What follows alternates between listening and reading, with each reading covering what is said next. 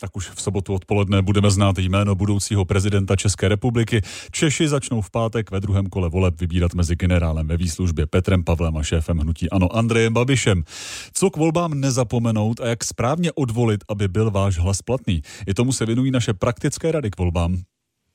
Prezidentské volby 2023. Než vyrazíte odevzdat svůj hlas, nezapomeňte si sebou vzít platný občanský průkaz nebo cestovní pas. Svou totožnost prokážete před volební komisí ve volební místnosti. Pokud volíte jinde než v místě svého trvalého bydliště, potřebujete taky voličský průkaz. Za plentu musíte jít hlasovat sami. Existuje ale výjimka. Týká se situací, kdy máte zdravotní potíže nebo nemůžete číst a psát. Pak s vámi může jít za plentu i jiný volič. Samotné hlasování v prezidentských volbách patří mezi nejjednodušší. Za plentou ve volební místnosti vyberete pouze lístek se jménem kandidáta a lístek už nějak neupravujete. Hlasovací lístek pak musíte vložit do úřední obálky s kulatým razítkem, kterou dostanete spolu s lístky až ve volební místnosti. Barva obálky je stejná jako u hlasovacích lístků, tedy žlutá.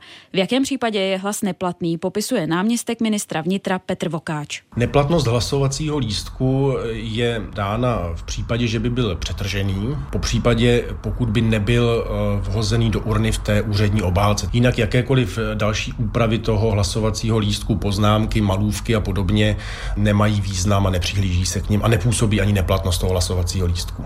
Obálku s hlasovacím lístkem pak vhodíte před komisí do volební urny. Komisaři uzavřou volební místnosti v sobotu 28. ledna ve 14 hodin. Pokud by v tu dobu ještě stála před místností fronta, nechají voliče hlasy odevzdat.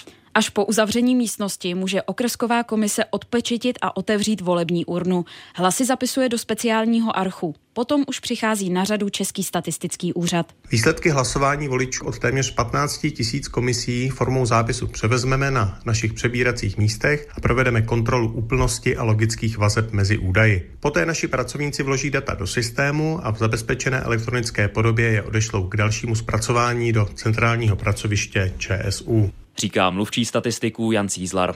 Průběžné výsledky pak budou statistici zveřejňovat na webu volby.cz. A sledovat je budete moct taky na našem spravodajském serveru i rozhlas ve speciální sčítací aplikaci. Andrea Kubová a Vojtěch Tomášek, Radiožurnál.